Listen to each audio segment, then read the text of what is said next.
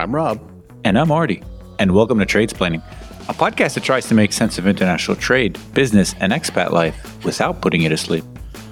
On episode 50, yes, I said 50, we'll talk about the transition from greedflation to blame the workerflation, My favorite.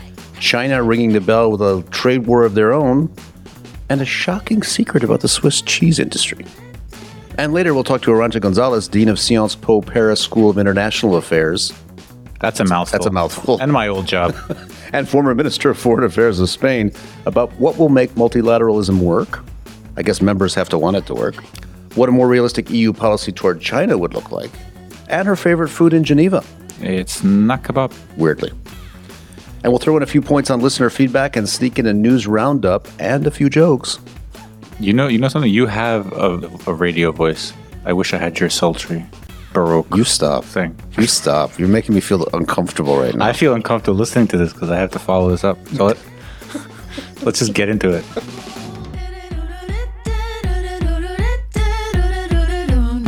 And I'm on a roll. Hello, everyone. After a slightly longer than expected break between episodes, that's Rob's fault, not mine. Although I was told I need to stop blaming him because people think it's not a, it's not a joke. I was stuck in Croatia Yeah, on a beach. you were, you were stuck in Corsica. Corsica, Croatia. Same, same, spelling. thing. Yeah. It's it's the Mediterranean. Anyway, welcome to episode 50. So 50 is a pretty big number, one which Gen Zers will be happy to know as being the atomic number of tin, a soft silvery colored metal that's also now a food staple if you like tin fish. It's the name of a famous rapper from the early 2000s, and also the number Rob is quite familiar with. Episode 50 marks a huge milestone for the Tradesplaining podcast. I guess probably doesn't need mentioning, but it's a podcast, so we're going to mention it anyway. As most listeners will know, we had humble beginnings despite starting in literally my uh, living room. Yeah. And on moving- a table that was a little bit shaky. Yeah, a li- more than On a bar bit. stools. Podcast continues to grow, one dad joke at a time, and we're we're thrilled and, and amazed to see that we've been continuing to reach listeners from the U.S. all the way to the other side of the planet in Australia, which is It's tomorrow. funny. it's, There. So it's- that's thank it's- you for listening tomorrow. It's it's September in Australia right now. Yeah, it's very nice. Very nice time of the year. So I guess uh, me personally, I'd have to, I'd like to thank every one of our listeners who have tuned in so far. We've also, I should mention that we've recently reached 25,000 listeners after two and a half years. So that's a pretty big milestone for a mom and pop shop type operation. And Still thinking about how to monetize that. Well, I think why people like it is because it's free. It's and They, we're not constantly begging them for money. Yes, exactly. Also, I, I, I I like to mention it, you know, once an episode. I secretly think that they like the dad jokes despite all of the um, the hate yeah. we get. So we also want to thank everybody. I want to thank everybody for sharing their thoughts and emails, WhatsApps, yelling at at me from their bike on the street, just giving us any feedback and ways to make it better or just general thoughts. So I hope that continues. And I also should say before I hand it over to Rob that we couldn't end this little diatribe without thanking Michelle and Valentina, obviously, who have been with us now for the majority of the podcast. It's almost three years, two and a half years now. And they continue to keep doing amazing work and keeping us honest, especially me. Yeah, I mean, I, I think we need to also thank our guests, folks, folks who were coming on even early when we hadn't had too many episodes, but even now after they've listened to us, they're still going on, They're regretting it. and they're still Less. and and some some of them are preparing notes on their favorite food and you know, favorite fast food in Geneva. It's one of the more difficult questions. Yeah, it's it's impressive when you see that people have People have thought about it. Thought about it. People have thought about it. They're like, I'm trying to remember what kebab I ate. Yeah, it's just like, good, good. They're focusing on good because this is a rigorous podcast. It's a broadcast. as, as long as it's Alamir. editor, please cut. So no, I'm I'm really really happy that you came up with this, as we said, bad idea. Yeah. I'm glad we stick with it. And now, we, you know, the podcast, of course, is evolving, and we've had our first in-person interview. We had two, We have two, yeah. and so what could be the next innovation? We don't know yet. We'll do a live stream where we will ask you definitely for money. Yes, Listeners, you being the listeners. Maybe we'll start a Twitch or a Threads account to badger you some more and give Michelle some Sorry, yeah, extra work. Elon is calling. He didn't didn't like the reference to Threads. Sorry about that. something something woke. I don't know. Your blue check has been revoked. That's a Lethal Weapon 2 reference. Has been revoked. Diplomatic community.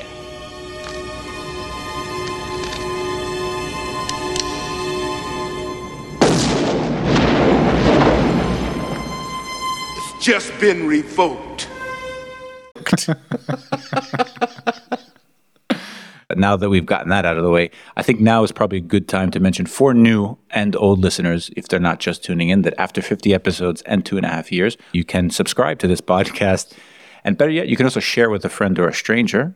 And you can find this on anywhere you get your podcast. I should mention, literally anywhere: Spotify, Google, Apple, the the whole lot of them. So do subscribe to all of them and leave us a review as always. or just download them. Speaking of reviews, we had a slightly longer break than we had planned between episodes, which means we got a little bit more than usual amount of listener feedback. This time it was mainly it was one email and a few WhatsApps telling me to. Uh, I'm putting this all into one Sanitize this, recommendation. please, yeah. Sanitize this, yeah. Stop breathing, and also what happened to the sound quality was the general gist of the feedback we got.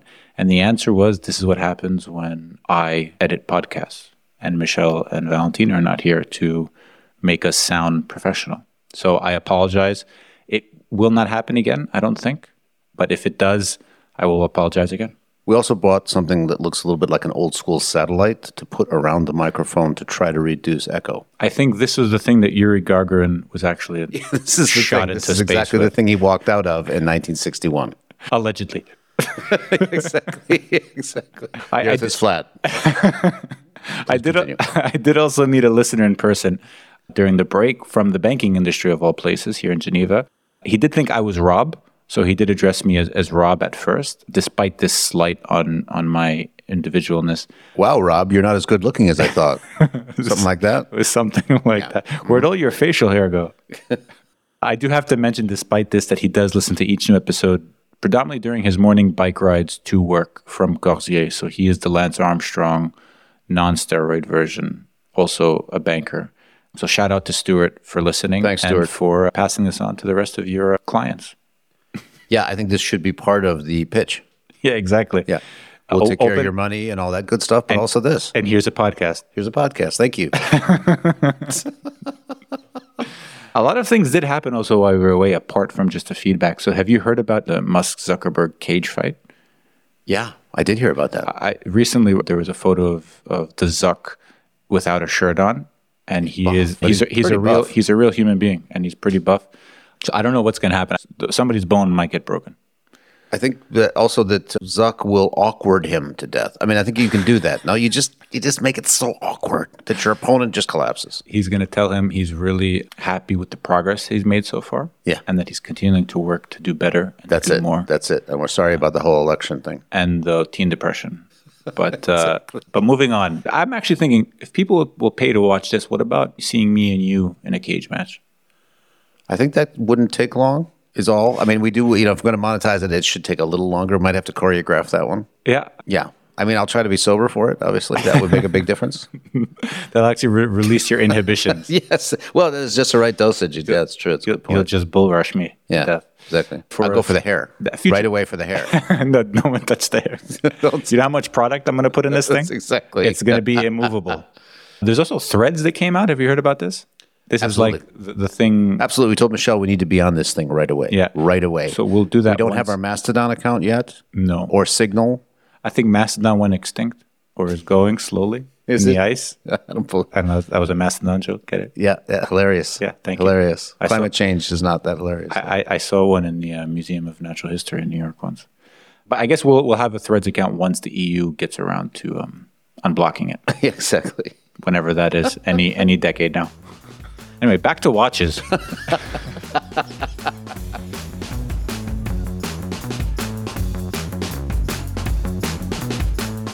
All right, then. So, jumping right into the important news stories, as always, this episode. The first one coming up, it's a bit like Groundhog Day. We tend to talk about it a lot, but that is only because it's quite important. So, China is in the news again. So, Rob will be thrilled. So, there seems to be a perfect storm of security interests. We've talked about them driving this inefficient trade policy. Rob is not a fan of. I'm also dealing with things like a subsidy race between allies like the EU and the US. We've talked about this again in on past episodes, but we need to stress again how differently things are being done these days. Even Janet Yellen is concerned. We'll talk about a bit later. So until now, we've seen the US has been mainly the one levying these export controls against China, be it targeting specific companies like Huawei a couple of years ago or entire industries like semiconductors more recently. Now it seems it's China's turn, and they've recently levied their own export controls on gallium and germanium. Uh, These are not the atomic numbers of this episode, but rather they're rare earth minerals that are vital to the semiconductor industry, which is good timing because we did have Chris Miller on last episode. And you'll be happy or not happy to know, depending on where you are, that China controls 90 and 60% of the world's supply of each of those respective minerals. Sadly, I don't know what Rob thinks, sadly, but for me, I don't think this will lead to a rethink from either China or the West thinking on how we move forward. Rather, I think it'll lead to more of resilience and nearshoring and a move towards those things in supply chains or subsidy races. If we're talking about the green transition, for example, and then generally just a bigger fragmentation in geopolitical blocks. And I guess trade and all of this will be the collateral damage. I don't know what you think about that, Rob. Yeah, I think one thing is we see a jump immediately in the commodity price of these two minerals, and there could be others that they could do the same with. But I think what we've seen over time is when this happens, new supply develops. So we've seen this with a couple of different minerals, even some of the minerals that have been in Congo. You know, they found alternate supply after there's been issues of sustainability, potential supply issues. So I think that would be my first point. And it's exactly the same as US control. So in the beginning, there may be an issue with China accessing technology. Over time, it's not going to be an issue but we just have to see what kinds of distortions it could bring. But there's a massive, massive incentive now to mine these minerals. You know, Norway announced incredible deposits of different kinds of things. It does require big investment, but it will force these companies who rely on these minerals again to look for other ways. So maybe it'll lead to this sort of dislocation in the short term. You'll have this supply shock, but then eventually it'll smooth out in some way or fashion as the companies figure out how to get what they what is essential to semiconductors, for example. So that's what we've seen so far. Now, could there be a break and could somebody actually put an export ban in or some sort? It could happen. So far, I really feel like both the US and China are dancing around the issue of incredibly strong interdependence in most things. And what we've been saying over the last few broadcasts is that the trade in intermediate goods, the trade between US and China is still incredibly healthy. So we're just nibbling around the edges. Now, if, for instance, suddenly there's a Chinese invasion of Taiwan or there's something as cataclysmic as that, would this mean suddenly there's, boom, no trade? Or would we start seeing export bans? Would the U.S. try to enforce certain things that would be more sweeping? Would the U.S. try to de-link entirely? We know they're not doing that right now. Bit of de-risking, de this, de that, but essentially it's still doing something, it's still doing what you always did, but calling it something different, in my view. a better name. We're adding 2.0 to it. So maybe I'm slightly exaggerating, but there's still a lot of trade there. So I don't know if I believe in this. So we've talked also about this Jake Sullivan speech. This is Biden's point, which is it's not unrestrained globalization. Sounds a little bit like the Trump administration. But in this case, it's less about we're going to punish wrongdoers for perceived issues or real issues. This is more like we're going to start doing things that are better for our security interest, and we're going to start doing things that are better for what we think are positive goals like workers' rights or sustainability or uh, environmental. So, do I really believe that that's happening? I feel like it's still quite marginal, but let's see. But I guess the most important, perhaps, thing is U.S. and China are talking again. The best quote I heard recently, or the best line of thinking, was that the U.S. is secretly happy about these export controls because it means that they'll just further solidify their position. As I sort of alluded to a little bit earlier, it's how I think it's going to play out. Countries, whether in the EU or the West, generally speaking, I'm putting that in quotes, is solidifying this fragmented a whole host of things. I guess trade, things like things like that. Actually, one thing we also should mention is that just a further example of what we've been talking about is the fact that the US and the UK recently signed the Atlantic Declaration, which I should mention is not a trade deal, but it does seem to bring the UK Thank you. into the Definitely can't be that because it's not approved by any parliament or any Congress. in case you were wondering, it does seem to bring the UK orbit or Biden's orbit, the orbit of this sort of IRA, the Inflation Reduction Act. So this move has been explicitly linked to what they're calling this new vision for economic security, which you talked about. Jake Sullivan outlined a bit earlier, a few months ago. Open, free flowing, unconstrained globalization, things like that. Yeah, I mean, I would say also to that that this is the kind of trade policy we've said it before that the Biden administration is doing. It's not a treaty. It's not a treaty on the British side. It's not a treaty on our side. It's like the deal they did around allowing British companies to access the IRA. None of this is going through Congress. None of it has to do with market access in the traditional sense. And I'm starting to think maybe they're right. Is it really about reducing tariffs anymore? I mean, tariffs in the U.S. are very low. Tariffs in Britain very low. Maybe they should be doing trade policy differently. I'm not sure I agree with the fact that trade policy is all about strategic competition and so on. But on the other hand, maybe they're focusing on the right things in a little bit in the wrong way. I mean, I think it's hard to have anyone disagree when they say trade policy when you put it that way. It's more Yeah. about getting into the details. But you're about to say the word but. However, it's more about getting when, when you look into the finer details when you raise a bit more questions. I wonder how much of it is symbolic, though, rather than significant. It does mark this shift away from, again, as I said, this unfettered, free f- of, of trade in favor of protectionism. I think the difference here is that it's uh, large or mutual protectionism. It's not just the U.S. sort of putting up barriers against U.K. imports or European imports or individual countries. Rather, it's a block in this case, which seems to be converging on Yeah. is it better? I don't know. I don't think so because it's leading to higher costs. So it all sounds great until the price of your tinned fish. But I think so. We were asking, well, how does this actually change trade? So there's also some interesting early cases of how people are deciding how are they going to manage this fragmentation. Companies that are making concrete decisions about how they trade differently because of potential supply chain disruptions, because of tension, not even because of sanctions. So, an example: your favorite company, Salesforce, where the word Bahona means you're fired. It's o- Ohana, but also yes, they both mean the same thing. So they're shifting to a model in which they rely on a local partner to operate some of the products and services that they have in China, effectively trying to isolate, put a bubble around the China business. So companies are finding a way to live with this. Volkswagen, they want to keep the technology they develop in China so that it won't be affected if there comes a time. So it's not even sanctions now, it's planning for future sanctions. There's a Japanese uh, bathroom product maker. I love Japanese toilets. They're the best, really. I mean, People may think this is a joke. I'm the proud owner of two Are you? Japanese toilets. do you get the little air up there? I can neither confirm nor deny it because this is going out to a whole bunch of people, but I will just say I love Japanese toilets. So this it's a company called Lixil, and anyway, that's what it looks like when I read in English. so so their brands include American Standard, what, and Grohe. I didn't realize they were owned by a Japanese company. Doesn't matter. They're reorganizing their supply chain to make products for China in China and products for the U.S. largely in North America. So they're dividing their production operations. So a toilet maybe is not going to require very advanced chips. Well, some Japanese toilets You haven't seen my toilet.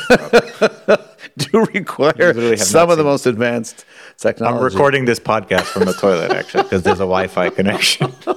So maybe they don't require the most advanced chips, but it's just a matter of a chance to kind of separate your supply chain. So I think it's really interesting. And also, you see now investors, venture capitalists, and so on are actually forcing or providing a lot of pressure on companies to make this separation. So I don't know what you think, Artie, if this is kind of a marginal issue or is this going to be a significant issue? I think it's good that you're putting it into concrete terms for listeners. So we talk about these things in sort of 30,000 foot view, but I think it uh, shows you exactly how policy changes have effects in the private sector domain. It really highlights the fact that these things do have consequences. And the most extreme case, of course, for us has been companies who are sheltering their operations in Russia. So they find a way, whether it means giving ownership to the partners in a consulting firm or rebranding, but somehow behind the curtain, they're still having an economic relationship which can be activated or deactivated based on whether it's sanction time. Yeah, somewhere Jeff Goldblum is smiling.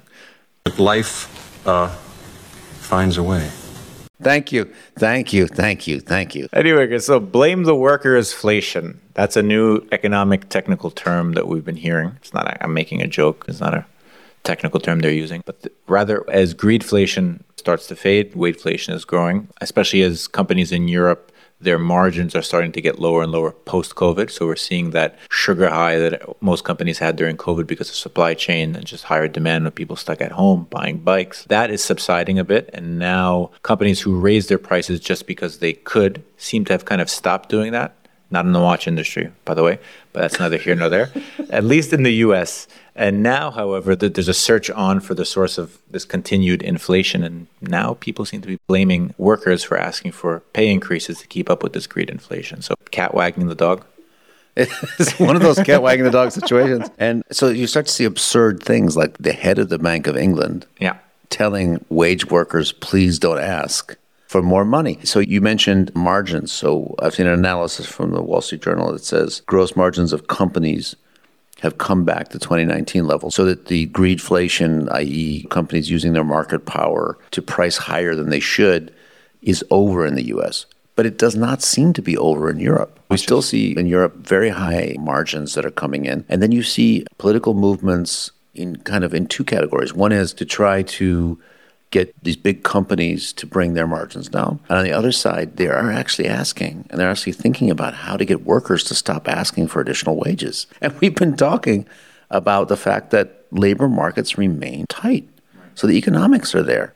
And we've seen cost of living rising and people's purchasing power going down. It's incredible to think that politicians are saying, Dear citizen that I represent, please don't ask. Please don't ask for more money. Even though you're struggling, even though you don't have enough gas for the car, even though you've got a clapped out Renault Clio that's with one wheel that's wobbling. This was actually a real story in front of me It when I was your- on the a French motorway today. You know, please don't do that because, uh, geez, it's causing inflation. Who would do that? I mean, two things. To play devil's advocate on the governor of the, the Bank of England, it was a bit clickbaity, that article, because he did actually say the full quote is that to do that, we cannot continue to have the current level on wage increases, and we can't have companies continuing to seek to rebuild profit margins, which means that prices continue to go up at current rates. So, what he's saying is we can't have greedflation, but workers also definitely stop asking for more money. On the second thing for me uh, on that, so putting that in context, what came first for me? Now this is more of a political question rather than a trade or economics issue. But we're very quick to say workers they're asking for too much money, unions have too much power, etc. Strikes are annoying. There's too much garbage in Paris. All those things happen. But what we don't tend to talk about as quickly as this greedflation, which is a term that seems to have kept, caught on the last year or so. When companies raise their prices, we simply say, well, that's the market meeting demand, right? So they're doing what any company would do in a capitalist society. So therefore it's okay. But rather it seems when the workers are doing it on the other end, we seem to sort of get up in arms about it. And that I don't have an answer. I don't know why. I'm not sure.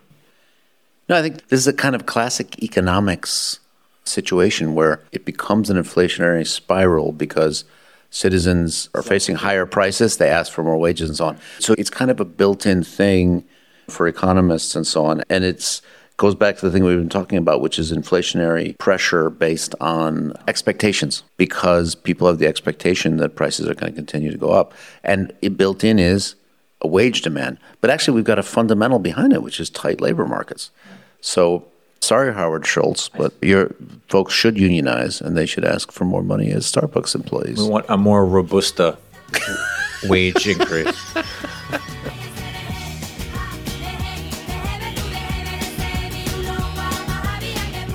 Arancha Gonzalez is the third dean of the Paris School of International Affairs at Sciences Po, and also the first woman to lead the world's third school for politics and international studies.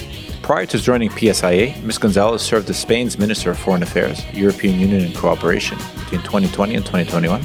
My old job.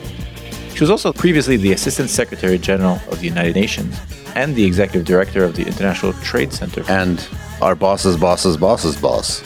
She was our boss. Between 2005 and 2013, she served as Chief of Staff to the Director General of the World Trade Organization, Pascal Lamy. Before that, she held senior positions at the European Commission in the areas of international trade and development. Ms. Gonzalez started her career as a lawyer in the private sector, and that's fine. Folks can do that. There's absolutely nothing wrong with that. A Spanish national, Ms. Gonzalez holds a degree in law from the University of Navarra and a postgraduate degree in European law from the University Carlos III of Madrid. So, Arancha, thanks for joining us. A real pleasure.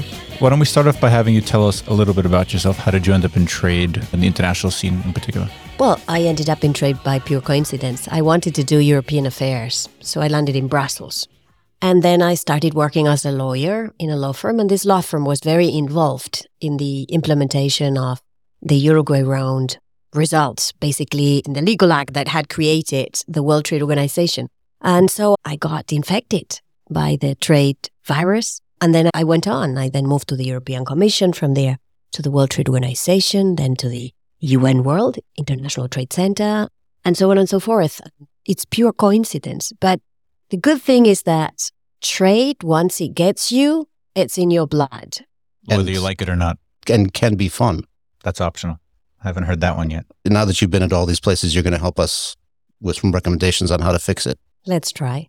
So, a lot has happened over the past five years, if we can just put it that way. We've had one event after another trade has sort of been a boogeyman. But one thing we'd like to know is have any of these events changed your perceptions on the international trading system, the multilateral system in general? We talk to people who, if you read their work five, ten years ago, it was all about how multilateralism is great and countries are committed, etc. Their thinking has kind of changed now because of events and the way countries have reacted. Has that altered your perceptions at all? Or, and if so, how?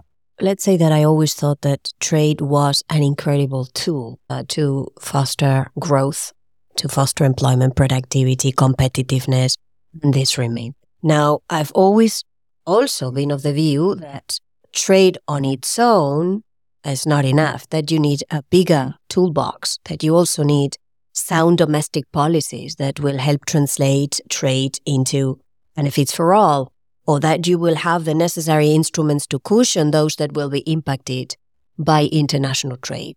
And that you also need internationally disciplines and multilateralism in places other than trade.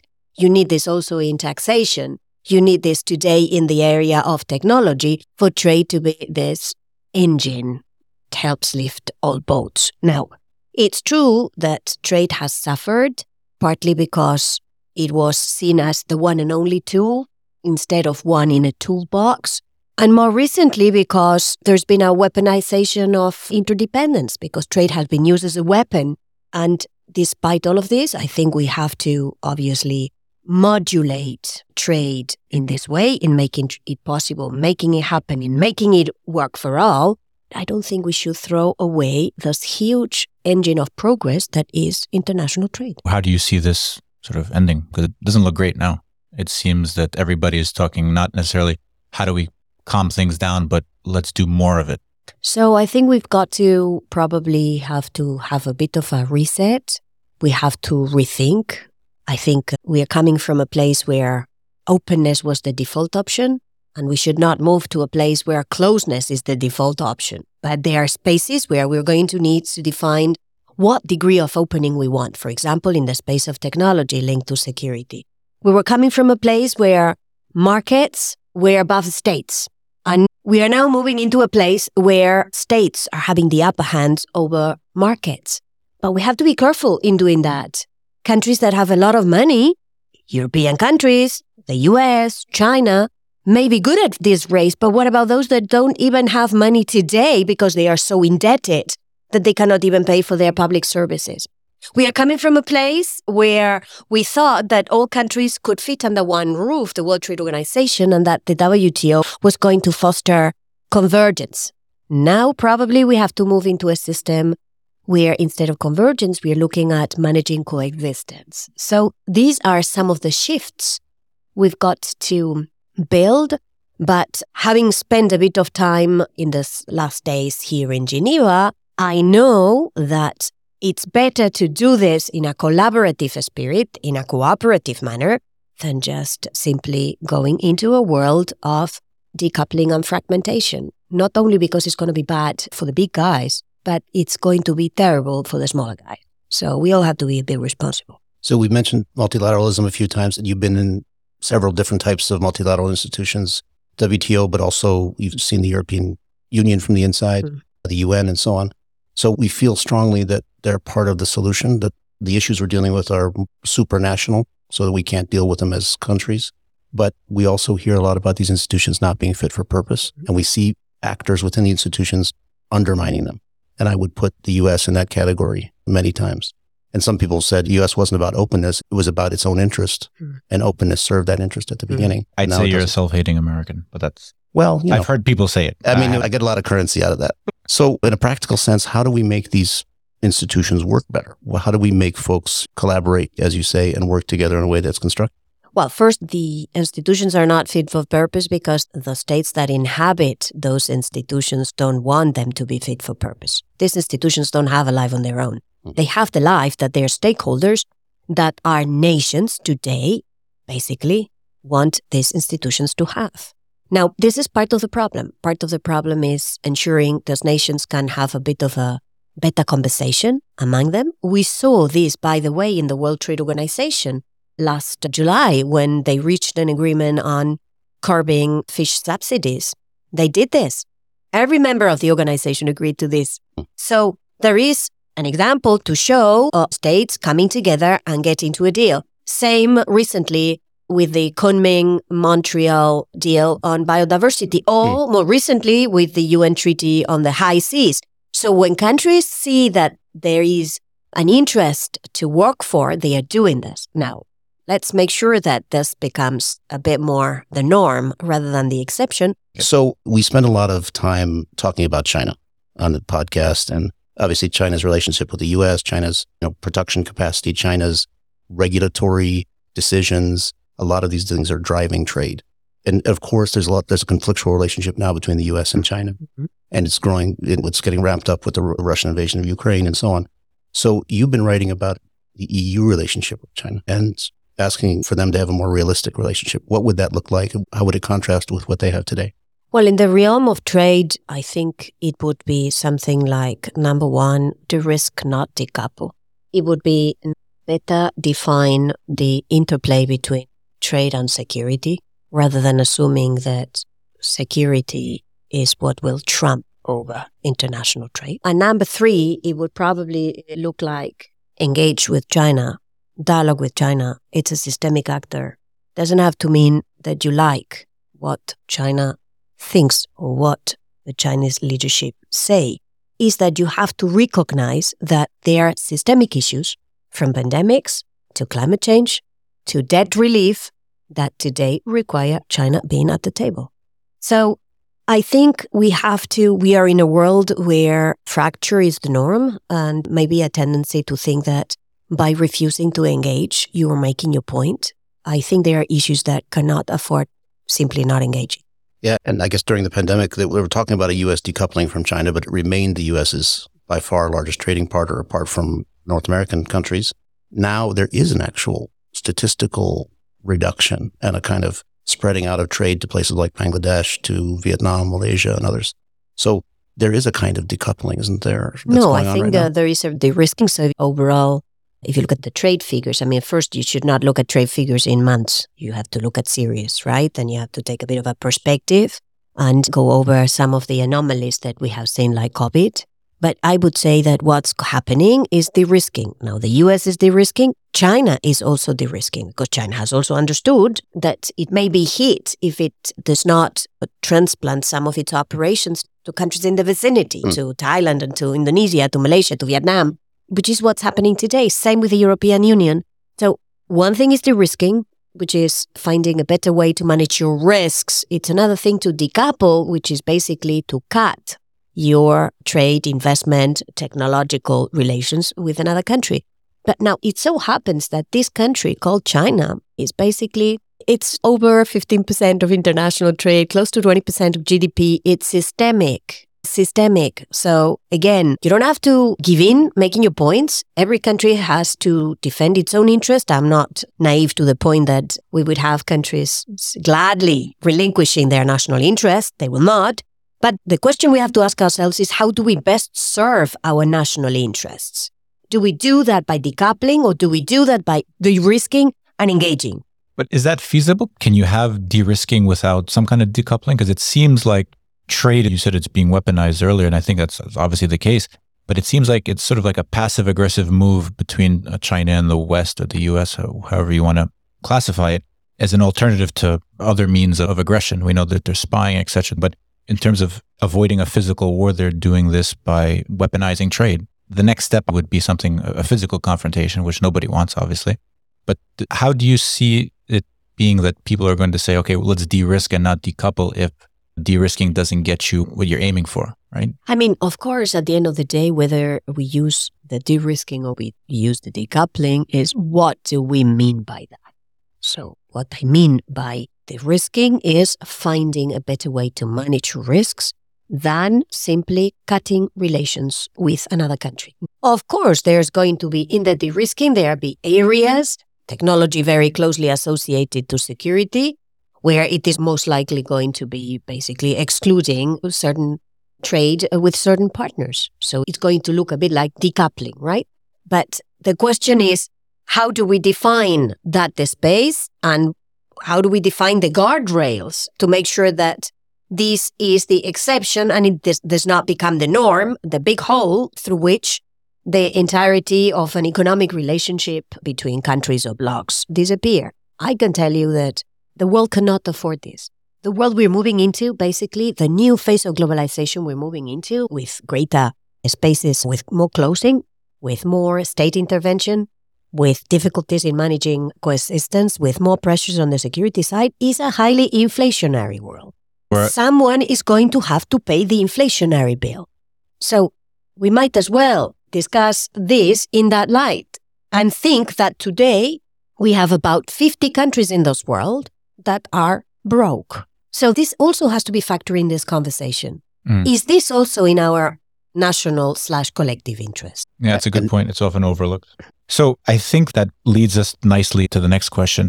Now you are the dean of the PSIA at uh, Sciences Po. The question obviously would be how do you educate the next generation of leaders on the world stage in a world which is so tumultuous, so many events happening at the same time? I mean, I think that the most important message that we try to instill in them is that they are in a school of international affairs because they want to be shaping the world. They are not in a school of mercenaries. They are not in a school where you learn to earn a living. You are there with a purpose. And your purpose is that you are convinced that with your intervention, you can shape the future whether the future is in the international economy, on international trade, whether it's in humanitarian affairs, whether it is on security and defense, or whether it is on the new area we are going to be launching next year around technology, uh, geopolitics, and governance. The main message we want our students to have is that they are not passive. They are not just standbyers, viewers. They are actors. And they have to learn how to shape this future that will be theirs. You were telling us that there's only a quarter of your students who are French. So it's an amazingly diverse set of people, I guess. And, this is the beauty of a school like the Paris School of International Affairs. 25% is at the heart of Paris, brand new campus in the European Union, but proudly international because if you're sitting in France, if you're a European citizen, you cannot shape this world if you do not understand how the rest of the world thinks and does. So it's a great the school, again, 130 nationalities, super bright kids, incredibly motivated, idealistic, as you should be at that age, but ready again to be shaping the future. It does appear the European Union regulators do feel like they can shape the world without understanding the rest of it. Speaking of passive aggressive. No aggressive, comment. no comment. If they are, then they better make sure that they understand the rest of the world. So I think we're going to shift gears in terms of the interview. So we've asked most of our guests who have lived outside of their home country, what did you learn about your home country, Spain, when you lived outside? good here. Can I call is your home country Spain? First of all, we need to confirm this. Of course. What did you learn when you were looking at Spain from outside and through the eyes of you know, the people where you were living? What did you see? So it was very interesting. After close to 14 years in Geneva, I went back to Madrid, and the thing that shocked me most was at the time at which we would have lunch. Having been in Geneva, where the kitchen closes at uh, one o'clock, if you're lucky, 1.30, sometimes I would start my lunch at four o'clock. So eating habits change and eating habits do matter when you're working. And it was interesting. I had gotten into the Swiss way of life and I had to readjust to the Spanish way of life. And that means also eating dinner at midnight. Well, yeah, sometimes. So there's a rumor in international circles that Arancha is a Basque for orange. Could no, please- wrong, wrong, wrong. Basque for orange is aranja. Sounds Ara- like Arancha. I don't know. No, arancia is Italian for orange. This is why I always loved going to Italy. They would be this big smile. when I would say my name, there was this big smile, almost giggle like, oh my God, she's called Orange. If you had to pick one graduate school to go to In the whole world. in the whole world, now you have your literally your pick of the litter, and it's a big litter. Where would it be? Of course, Paris School of International Affairs at Sciences Po. Where else? Some would say you're biased, but not me. exactly. Not while you're I here. am terribly biased, but that's okay. I'm only saying that because I didn't go there. It didn't exist in its present Sciences form. existed. But the Paris School for International Affairs did it exist? Are you trying to make me feel better that I didn't go there? okay, so let's fix. Let's say it like this: 150 years ago, Sciences Po was created. It's a unique place combining, you know, social. Sci- it's a university for social sciences, human sciences, but combining academic with practitioner knowledge. Very on the ground. 12 years ago, the Paris School of International Affairs was set up. I'll say no more about your age, Artie. Yes, Actually, when I graduated, so I just missed the cut. And 12 years ago, really, no, no, it wasn't 12 years ago. It was 10 years ago. Excuse me. Yes, and because there's a lot of confusion, it has nothing to do with the Teletubby named Po. Who? No, there's a Teletubby called Po. He's red. He's the red one. I don't know why you know that. Because I, We'll go to that later. no, Tinky Winky was a Teletubby, right? he's I he's the yellow one. one. But that was important to clarify. So, as I said, we are also scientific here. And as an expat living in Geneva, you must have eaten the national food, which is kebab, when you were here. So, we'd like to know what your favorite kebab was, and I can give you a hint. Probably Elamir. Parfait de Beirut. Lemire. They're literally next to each other. It's like being an Espanyol and Barcelona fan. Can I disappoint you? Can I? Yeah. Yeah, yeah. All right. It is our Please do podcast, but just do it. Yeah. Okay. No kebab. Rip- Sorry. Rip the band aid. Not kebab. I can recommend my favorite restaurant in Geneva was a Spanish Hmm. restaurant, Café Neuf, Chambessy, a few others. But. Mm-hmm. I spent a lot of good moments there.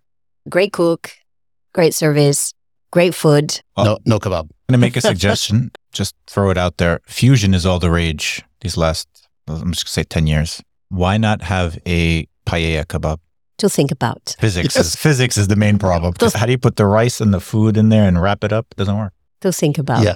Yeah, yeah. TBD. It, it sounds so like if any of the listeners have an idea, please email us. yeah, if you could see Arancha's expression, It's you a get no. a sense for this is probably a no. You can see how she was a diplomat because she very nicely told us no by clearing her throat. Um, on that happy note, I think we're going to have to end the podcast before Arancha beats me up. Yeah. Yeah, yeah. It's happened before. There's video evidence. Never.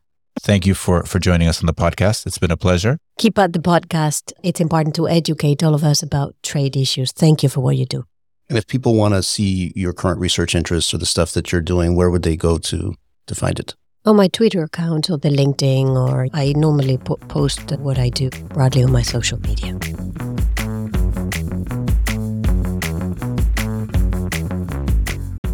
So that brings us to our next segment, Artie. This is where we ask our correspondent, Michelle, about the vibe shift. So, Michelle, is globalization dead? Well, I don't know if globalization's dead, but I did sense a little bit of a vibe shift uh, recently. So let me explain. So we've all heard about this thing called quiet quitting, right? Yes, we've heard about it. We've Mostly from you. we've reported on it. Yeah, yeah, we've all heard about it, seen it, or maybe experimented with a little bit of it. So basically, that's the idea of doing the absolute bare minimum at your job, since, you know, it's all you're being paid for and acknowledged for, really. But companies have caught up to it, and now we have to get ready for quiet hiring. Okay. And quiet Uh, hiring is really just a new name for something that's not really that new. So if quiet quitting was about employees letting go of tasks that weren't specifically mentioned in their contract, quiet hiring is the employer doing the opposite and slowly putting more responsibility on an employee. Obviously, this is without paying them more or even giving them a nice little title upgrade that doesn't really mean anything, but it's nice to have. And another version of this is, of course, hiring freelancers and, of course, unpaid interns. Sorry, I thought We this was called those. management. I thought it was called the United Nations. That's pretty much what they're doing. They're quite hiring people um, without really hiring them. That's the problem. A great example of this, aside from the United Nations, actually comes from Childish Gambino or Donald Glover. Do you guys know him? yeah, he hasn't grown up This yet. Glover guy, yes. He's still childish. Yes, Lando Calrissian. exactly. Well, actually, aside from being Lando Calrissian, he is also launching a creative studio thing. Uh, we're not really sure what it means. The ads have him picking apples in like an orchard and telling us to come work with him, but it's kind of not clear what we're supposed to be doing. And really, the ad is giving big "we are a family" vibes. For instance, what is conversational marketing as a position? Like, what do you do as a conversational marketer? Is that just copywriting? We have digital plus hospitality, which is that just doing everything? I'm not quite sure. We also have strategy plus analysis, which seems pretty straightforward until you realize that the description says you have to do finances and also legal, which I think are separate departments. I don't know. May- Seems weird. Sounds innovative. They like just it. want well-rounded individuals. Yeah, exactly. Also, this is another example of doing what you were doing before, but calling, Calling it something different. different. Exactly. And really, the problem is not with the new titles because we could probably you know, relate them to old job titles that already exist and kind of know what we're supposed to be doing. Um, but the point of keeping these things uh, vague is that you never know what your job actually is. So if you're like in digital plus hospitality and somebody comes up to you and says, Oh, yeah, I need you to design an app for me, are you allowed to say no? Because it's kind of digital. but also isn't that kind of the job of the developer? Which, by the way, should be a front end, back end, and like complete all over developer in this uh, organization. And also, if somebody comes to you and says, "Could I get some more towels?" Exactly. Could that Your also be part of it? hospitality. Your Should we do hospitality. that as well. I'll send those to you digitally. yes, exactly. exactly. I feel like this is a uh, succession gag that you're just making up. Hospitality plus. We're breaking silos. It's exactly that. But it's real. Exactly. It's breaking silos by using one person to be the entire company.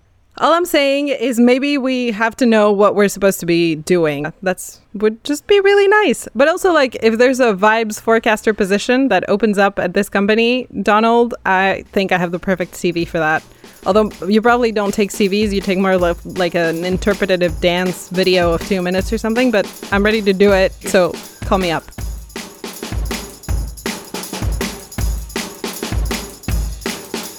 This brings us to our next segment. This week in local news, you wouldn't believe this was true unless you lived in Geneva or Heard it on Tradesplaining. lived anywhere else. So I want to start off with a really important development for all of our listeners, really. Taylor Swift tickets are going on sale. Th- that sound you hear is Swifties rioting in the streets to, to buy a ticket. Virtually. Yeah. Yeah. We were trying just when central banks just starting to get inflation under control. In the US, it's down to 3% now. Europe's still quite pretty high. UK, better, we, less we talk about, the better. Regardless, they're trying to do their best, level headed best these past couple of years. And along comes Taylor Swift. Now this. And now we've got to fight to get a $20,000 ticket, which you can buy on StubHub to see Taylor Swift complain about Jake Gyllenhaal And you have a again. or but but also you have a situation where there's you know the economists have to decide whether Tay Tay tickets are part of core inflation or are they part of the rest of it. So they go with like food, heating oil, you know, rent, and Tay Tay tickets. That's and then you see a real spike in core inflation, and this is the thing economists really have to worry about. Or they'll do what economists usually do is and, and just remove it, whatever it doesn't fit the Let's model. control. Let's control that out of here. Yeah, that's a that's a variable. That's that's an assumption. That, exogenous. that, let's assume that this doesn't exist. So a little closer to home, we've we've got a couple of wildlife things to report here in Switzerland. First, it was reported that a North American, an invasive, it's called invasive, which is slightly judgy. Hmm. North American snapping turtle was captured in Switzerland. The thing that really struck me was it was captured by police officers who knew how to handle the animal with the necessary precautions. And they also, this was also a quote by somebody who's president of the Turtle Center. So he's, is he, you know, the Turtle Club. the Turtle Club. But this guy's turtly enough to be president of the Turtle Center. He must be cool. So I love this guy. The other one was just balancing this. And, and as we know, folks, if you do see one, call the police. They know how to handle an animal like this because otherwise it can take a finger off. Funny story. North American snapping turtle was actually the my nickname in uh, when I arrived in Switzerland. And still is. Depending on who you later. Depending on who you ask. So then uh, we've got a really important trade news here. Number one, quite disturbing for those of you who are here in Switzerland. It's just on the cusp of getting to a point where They're they're importing. importing more cheese than they're exporting. This is uh, this is extremely disturbing. the end of times. The for me the most important, perhaps most disturbing aspect of it was Swiss residents eat as much cheese as they always did. Hmm. It's just a lack of producers. They're really chomping down on cheese. There's no issue there. They're doing their part. Local production, however, is not keeping up. This is just more bad news, which comes on the top of a couple of months ago, where there was a court in the U.S. which ruled that American producers are allowed to call Gruyere Gruyere, even if it's not produced. American Gruyere. yeah, in yeah, Gruyere, true. Switzerland, which I think is just another body blow. There's also a French Gruyere, which is terrible. Well, since many of our listeners are from France, uh, according to the statistics, I'm going to refrain from making a joke about French cheese. It stinks. Thank you, folks. That is that is the first time anybody ever thought of that joke. Uh, however, part of the production issue is who wants to drag cows up and down and up and down a mountain? It never made any sense anyway. I mean, it goes clang, clang, clang. You put a pew, you know, you put a flower in the in the in the cow's ear. It's beautiful. It makes no sense if you want to produce cheese. Why? I think it's it's artisanal. It's artisanal, and meaning it's expensive and inefficient. Yeah, and people with disposable income love anything that says artisanal. Anything inefficient and artisanal. Okay. But in the in the interim, do look out for that the growing beavers, wave of the the snapping turtles, and snapping the, turtles. If and, you see one, call the specialized turtle police. and the wasps. And get on that get and get start smashing that button for Switzerland's turning into like Jumanji.